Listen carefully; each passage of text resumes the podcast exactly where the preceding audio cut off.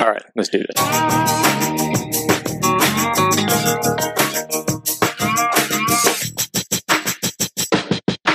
Hey, welcome back, everybody. Just a short intro. This is going to be part two of the New Zealand Hunt series that was recorded for the Gritty Bowman podcast with Brian Call. We're doing a dual launch here, and so he's um, happily given me these these podcasts to post so that you our listeners can hear them. Uh, this is all of, this is a little bit more information about their New Zealand hunt, more like logistics, cost, etc., and how you can do a New Zealand public land hunt as well. Again, a disclaimer: if you go to Gritty Bowman's uh, YouTube channel and you watch the New Zealand hunt videos that he's putting out slowly right now, beware. Most of the stuff in there is for advanced uh, mountaineers, climbers, hunters, etc. And we don't recommend that you just run down to New Zealand if you don't have the experience and do what they did. I had a conversation with Brian yesterday, and he said next time we'll have the exact gear that we need. But sometimes when you're adventure, you know, you learn through trial and error. And that's how Ryan's always been. These are great videos. If you haven't watched them, go watch them, as well as the spring bear hunt videos that Brian produced. They're excellent. And again, uh, you can watch these on his YouTube channel at grittybowman.com. We actually hit a thousand subscribers on our YouTube channel. I don't know how that happened, but it happened. So, our plans this year is to build our YouTube channel with a bunch of different projects. But for now, you can watch these on Gritty's channel and uh, you can listen to them here. You can also listen to them on his podcast. All right, everybody, enjoy this part two of the New Zealand hunt. Uh, the total cost was about eighteen hundred dollars round trip for the flight to New Zealand. Right. Uh, and I've heard a lot of folks say you can get that flight for less. Some pay a little more. You know, if you get the, the timing right in your shopping, you can get it for a little less. You book well ahead in advance and, and all that. Yeah. I think mine was, was that? Yours was a little less. Mine was like 1400 or something like Mhm. that coming out of Bozeman. Yep. So, And then um, the air, the thing with New Zealand Air, uh, and, and it's pretty much your only option getting there. Um, You've got to pay at least at some point. You got to switch over to New Zealand Air. At some point, and you got to pay for luggage fees, baggage fees. baggage fees, which are not part of the airfare. Right. And basically, uh, you get one or one checked bag and one like carry on, right? Yep. They're very, very particular about the carry on. It's got to be what seven Oh, pounds or something. Seven kilos. So, um, what is that? Yeah, it was. Yeah, light. uh, yeah, fifteen ish pounds. I think it was. and they kilos. actually checked on us. They did. They put everything on a scale, and uh, they were very, very particular about that. And they wanted to charge like two hundred dollars for that seven pound bag if it was overweight, and check it as another bag. for sure. And the fee was about about two hundred bucks for each extra bag you bring. Right. Yeah, and and one of the things like uh, I was warned several times by several folks um, that you really got to watch once you get to New Zealand Air, Air New Zealand, whatever it is, um, because they do kind of like push the limit on what they can charge for those bags, those extra bags. And uh, what I was told was argue a little bit, you know, Mhm. um, question them on it, question them on it, and and it worked. You know, it's like, okay, well, you know, you just say, well, I didn't pay that much for going down here, and you just kind of, you know, work it a little bit, um, and stand there and hem and haw, and and sure enough, you can get that price. Ryan doesn't really have to put on a show. It's physically painful for him to spend money. So it's, It is. It hurts a lot, and they see that in my face. they take pity. So it worked. Yeah, yeah. It uh, they will ding you on baggage Yeah. once you hit New Zealand Air for sure. So that's So, going to be a steep, steep uh. But the flight overall, you know, wasn't too bad. We had a couple layovers here and there, and then you get there, we land, and we rent a car. Yep. And the car rental for two weeks was twelve hundred. Was it twelve hundred? Right? I want to say a thousand. I think yeah, 500 a week? Some about a th- around a thousand. I think is what it was. A thousand. So, and we have the receipts, and I I'll, I'm putting it into the the videos we're putting out. But uh, it was a decent rig, and it was 500 a week. You split that with two guys, Mhm. it's 500 a piece for two weeks. Right. Well, fortunately, we didn't go with the Rav Four because they tried putting us in a Rav Four, and that wasn't going to happen with three guys and all our baggage. Yeah, especially when you got a camera guy and Oh, geez. I'm bringing my cameras plus Yeah. Multiple weapons. It just seems like we're I was hauling the garage with me. You know, We would have had so much stuff strapped to the top of that thing. we had a pretty big rig for that, Yeah. and then you could get a four x four rig. There's a couple places you can you can go to a four x four specialist with snorkels, and things and like all that, where you could rent something for more. and that's something that I meant to look into. Um, the snorkel rigs, the cost of that. yeah, because we just went to like a Hertz or something. Yeah, we did. And, you know, there's two ways of getting in. Um, there is that option of driving through rivers, across getting rivers, back and forth. to the backcountry. into the backcountry. Um, most people advise taking two rigs case one breaks down, right. and uh, that's got to be pretty expensive. I mean, as fun as that little adventure sounds, um, driving through rivers, the problem is there's a lot of like what ifs that happen. First off, you're going to lose days driving up Yes. riverbeds. Um, it is a long distance, and then also just the fear of breaking down. And time of year has something to do with it. So as we were go up. as we were booking, uh, making our plans, not really, you know, booking our airlines, making our plans, our timing was pretty late in the season. We knew, man, we were going to be hitting New Zealand's winter. Right. And there was going to be ample snow, and that most of those animals, we, we were going to have weather issues throughout the hunt, and that these tahr were going to have the super long coats, which is kind of what we were going for. We really did want to get after tahr that were deep into their winter coat. Yeah, that was a lot of the talk that we had was how cool is it going to be to see those coats, the the long, long manes that they have in the winter. And Ryan especially likes cold, wintry hunts. I, I, I'm good with them. I like them, but Ryan really likes them. I do. So uh, naturally, we went up there uh, really late in in that season, New Zealand's winter, and um, we we looked. We talked to a lot of people. It turned out that doing a drop camp with a helicopter was going to be more uh, economical than renting a rig and driving driving to the backcountry to get to the same location. Yep. Now, while we were there, there were some some Kiwis that drove up to our, the very lodge we were staying in at one of the, one of the lodges we, we stayed at. Well, it wasn't a hut. lodge; it was just. I I should say a hut. Yeah, a bivy hut. Yep. And then uh, some dudes from Fin. can you can you imagine that drive though, Brian? Well, that's you just saw it. that riverbed. I hated walking that riverbed, driving it where there's no road. well, I I was going to say that as I spoke to some people that have been on the ground and driven that, they said that there was it was it was very likely that we wouldn't make it. Yeah, You know, it's it's a four wheel drive expert kind of level four wheel drive process, that river shifts all the time. So what? and you're talking road- boulders and rocks. Oh yeah. Um, you know, I could see like little areas where there used to be a road, and you got to have a out. snorkel because you are going Yeah. window deep. You're going back and forth across that puppy a lot. Mhm. So yeah, risky. and it takes days off of a trip. And so we started to price it. And for us to take the chopper in and get a drop camp and then to get flown out, all our whole trip cost us twelve hundred dollars US. Yep.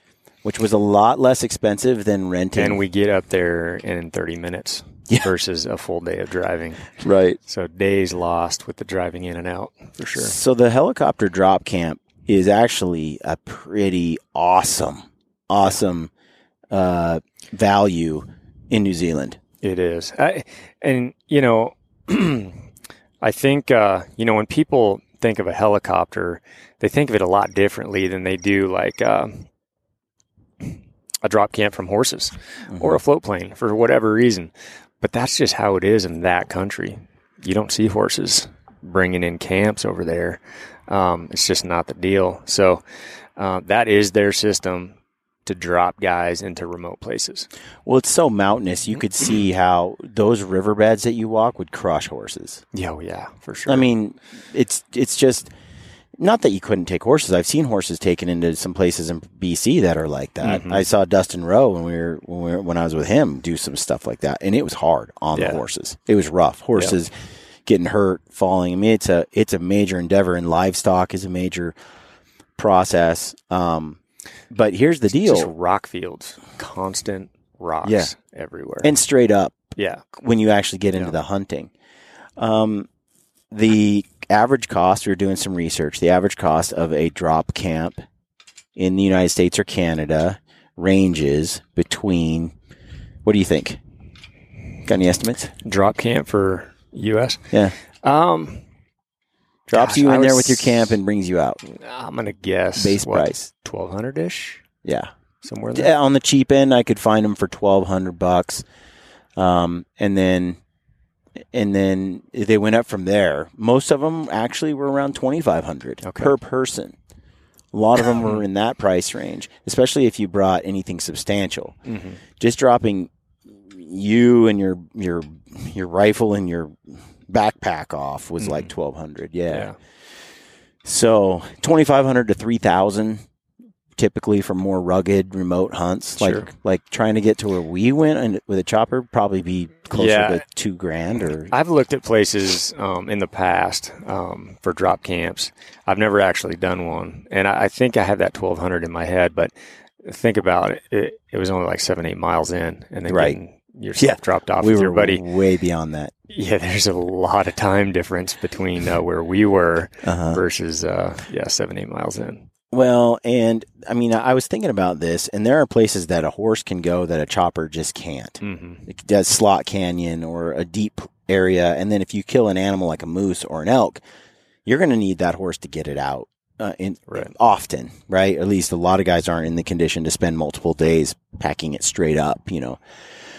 But there, the one thing that a chopper affords is it can land on a dime.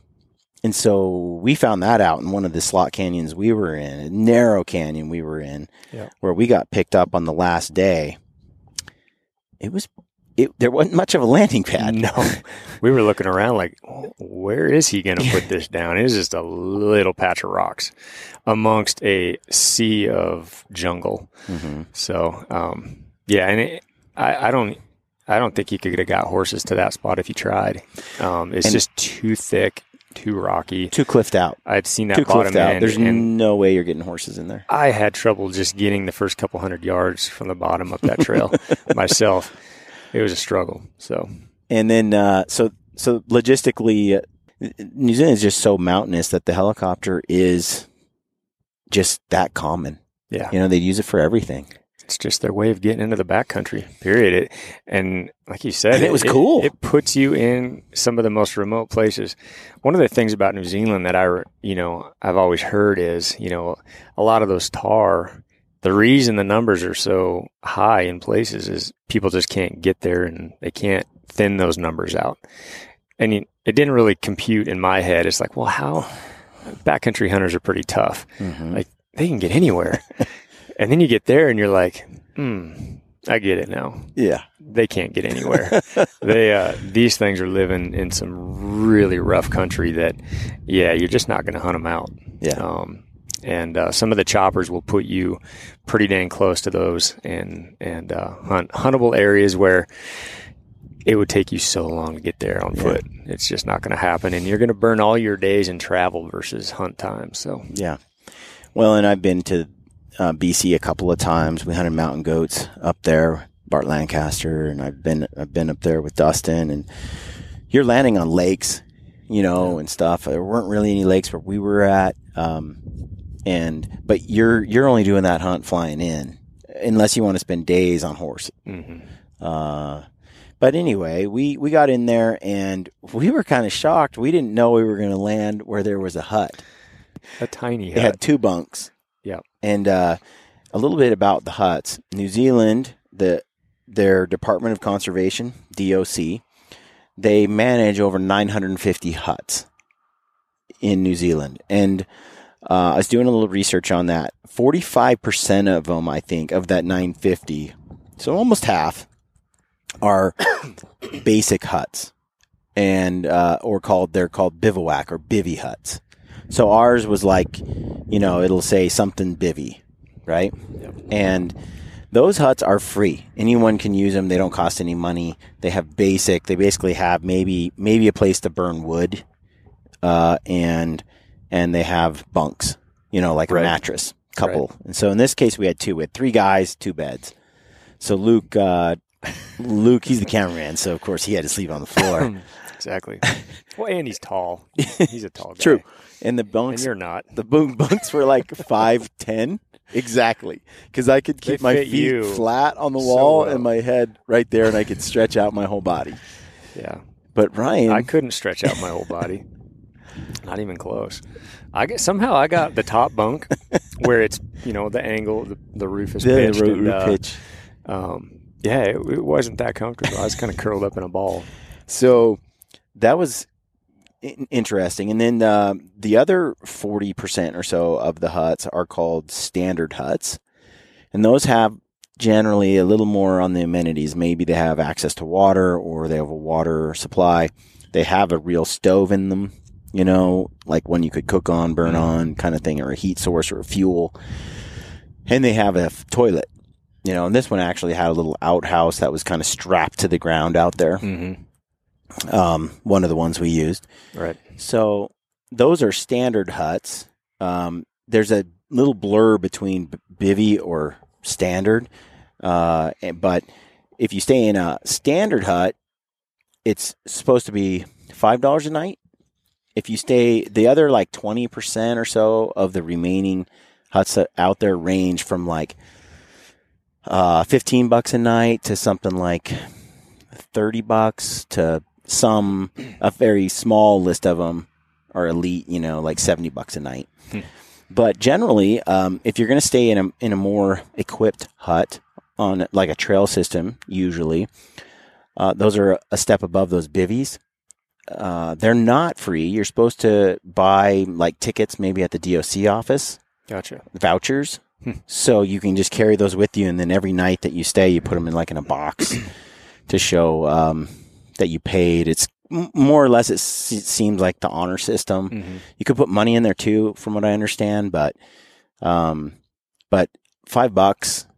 Uh, Dang.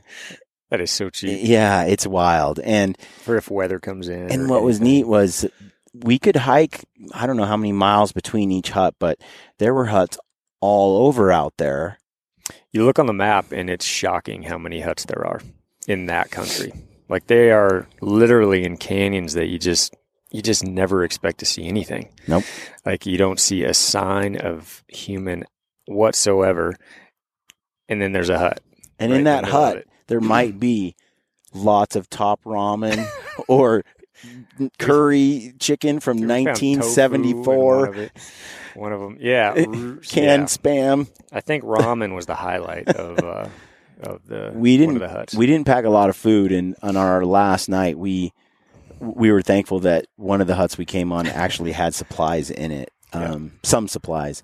We'll get to that later, but the hut system is pretty neat. Mhm. And then we always had our camp with us and, and we ended up staying in our Seek Outside Cimarron, and we'll get into that too. So, bringing a rifle to New Zealand has its challenges. And uh, you can bring a bow, no problem. It's really easy. Just, you know, bring it on the airline. You don't even have to lock your case. Yeah. Uh, everything's fine. I, I went the easy route and let you deal with the rifle. Um, so fortunately, you went through that whole process and got it done um, because it was Yes. really nice to have in that specific spot. we had intended to pretty much just use bows on Yeah. the trip, and but when we landed in um, Mordor, we we were like, uh, change the plan here. yeah.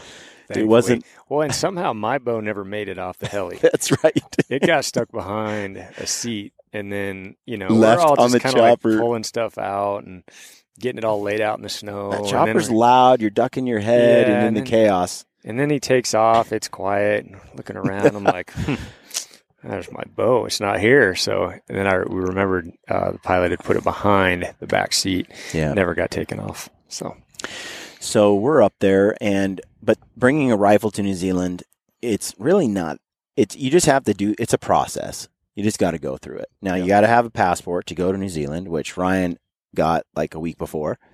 Yeah, I uh, procrastinated on that. How long, how long did it take from the time you put in for I it? even- And I even expedited it, and it still took beyond what it should have taken. Um, so if a guy's going to get his passport to go to New Zealand or to go anywhere, I guess, mhm.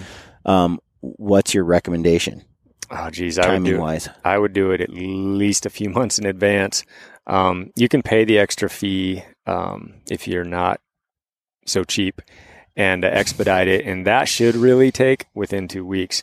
Um, but I even did that, and because I at first I didn't expedite it, and I did it like six weeks prior, hmm and then it got to where it was down to two weeks, and then I called, checked on it, and then I said, "Well, I look, we're getting really close." Let's do this. It's critical time. I got to get that thing. So I expedited it and it still came down to, I think, a couple days prior to the deal.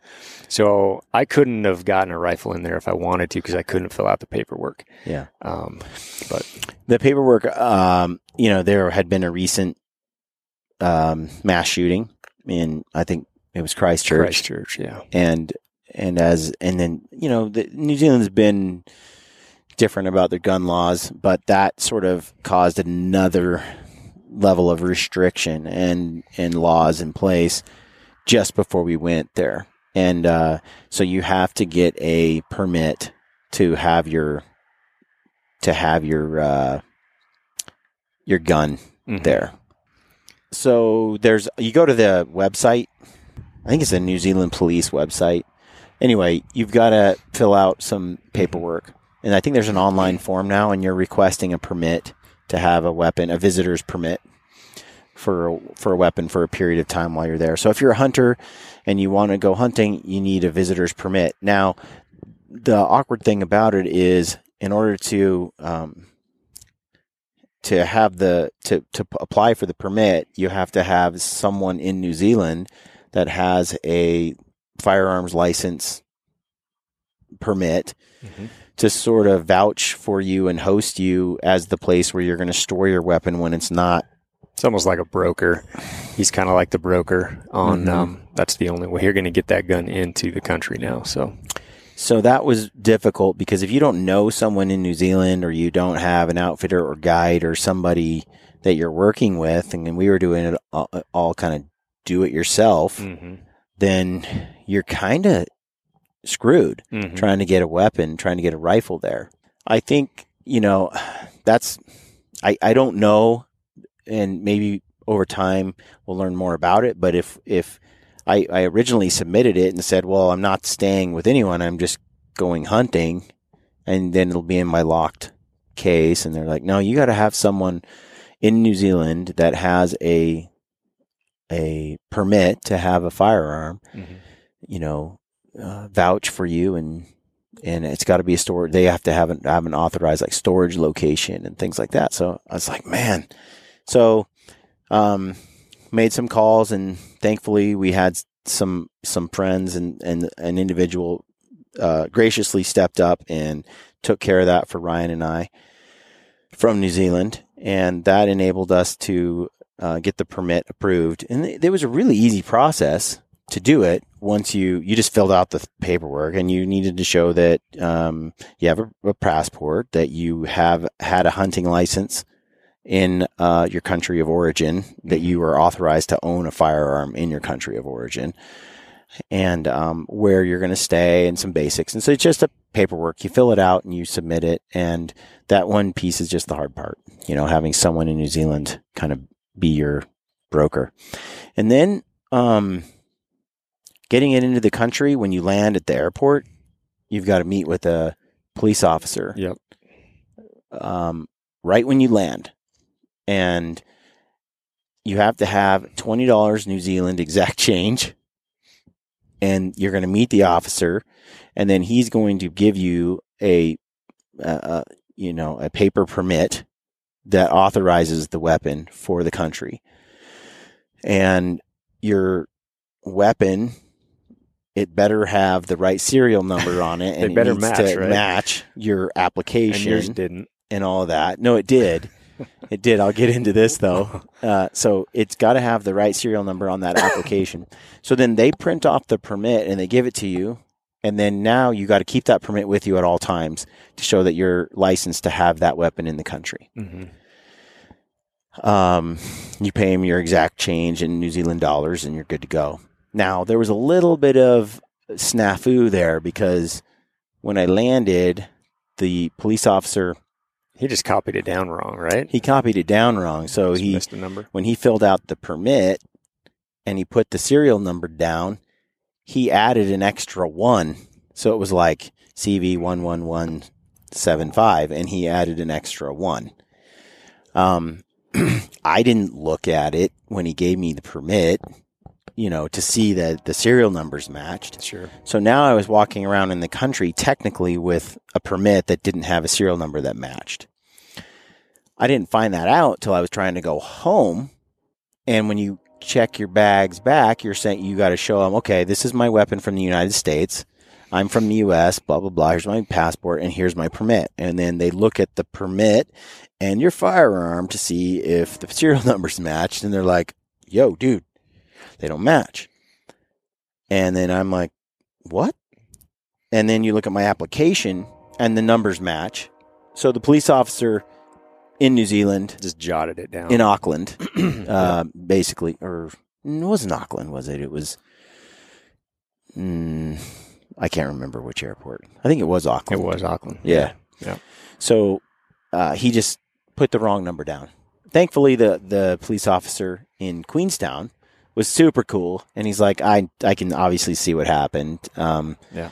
And uh, I see your your application. I see this. I see that, and he just messed up. No problem. And it took us like two hours to get that permit when we landed, and I'm- almost missed my flight, connecting flight. So when you land in New Zealand and you're trying to get your permit, don't expect that process to take to be quick. I had my twenty dollars New Zealand ready, and I had filled out the paperwork, and that guy was like, "I can't find your permit anywhere." Yeah. Uh, what's your name again? When? Who? I'm like, here's the email, and he read the email, and it says an officer will meet you. You have been approved. Da da da. And he's like, "Yeah, that's it, but I don't know where it's at," you know. And then that took an hour Yeah. and then he wrote it down wrong. So, uh, anyway, the only other issue is when you leave the United States, before you leave, you need to go to the Department of Homeland Security and you need to register your gun with some paperwork saying that it's that it's now recognized by the United States as a United States weapon, right? So again, I had to go down there about a week or so before we left to Homeland Security, and basically they look at it, they see the serial number. They did the same thing with my rifle scope, and they do all that stuff so that when I leave New Zealand and come back into the United States, it doesn't look like it's a weapon I purchased in New Zealand and I'm trying to bring import into the US. Otherwise, they'll charge you all these import fees and tariffs and tax fees for the for the value of the weapon. And since the scope was like 3 grand and the rifle, you know, was an expensive rifle, both of those things got registered with the Department of Homeland Security. So then when I went to leave New Zealand, there were no hassles. So that's another layer of paperwork that you should do in addition to trying to getting the permit. Otherwise, they might just keep your gun. you Yeah. try to come you don't home. want that. Yeah. so anyway, that's a So long it's very easy to be a bow hunter and just go in. right. None of And that. very tempting yeah. to do it that way. And uh, but I tell you what, if you get dropped in the wrong type country, it is nice to have that rifle. Well, in late season like that, in that kind of country, the rifle was actually Yeah, fun. It, I mean, we had we had our sure of difficulty and challenge. There's plenty of challenge plenty of to go around for sure. Without a bow. Without a bow. Almost uh yeah, almost impossible. And-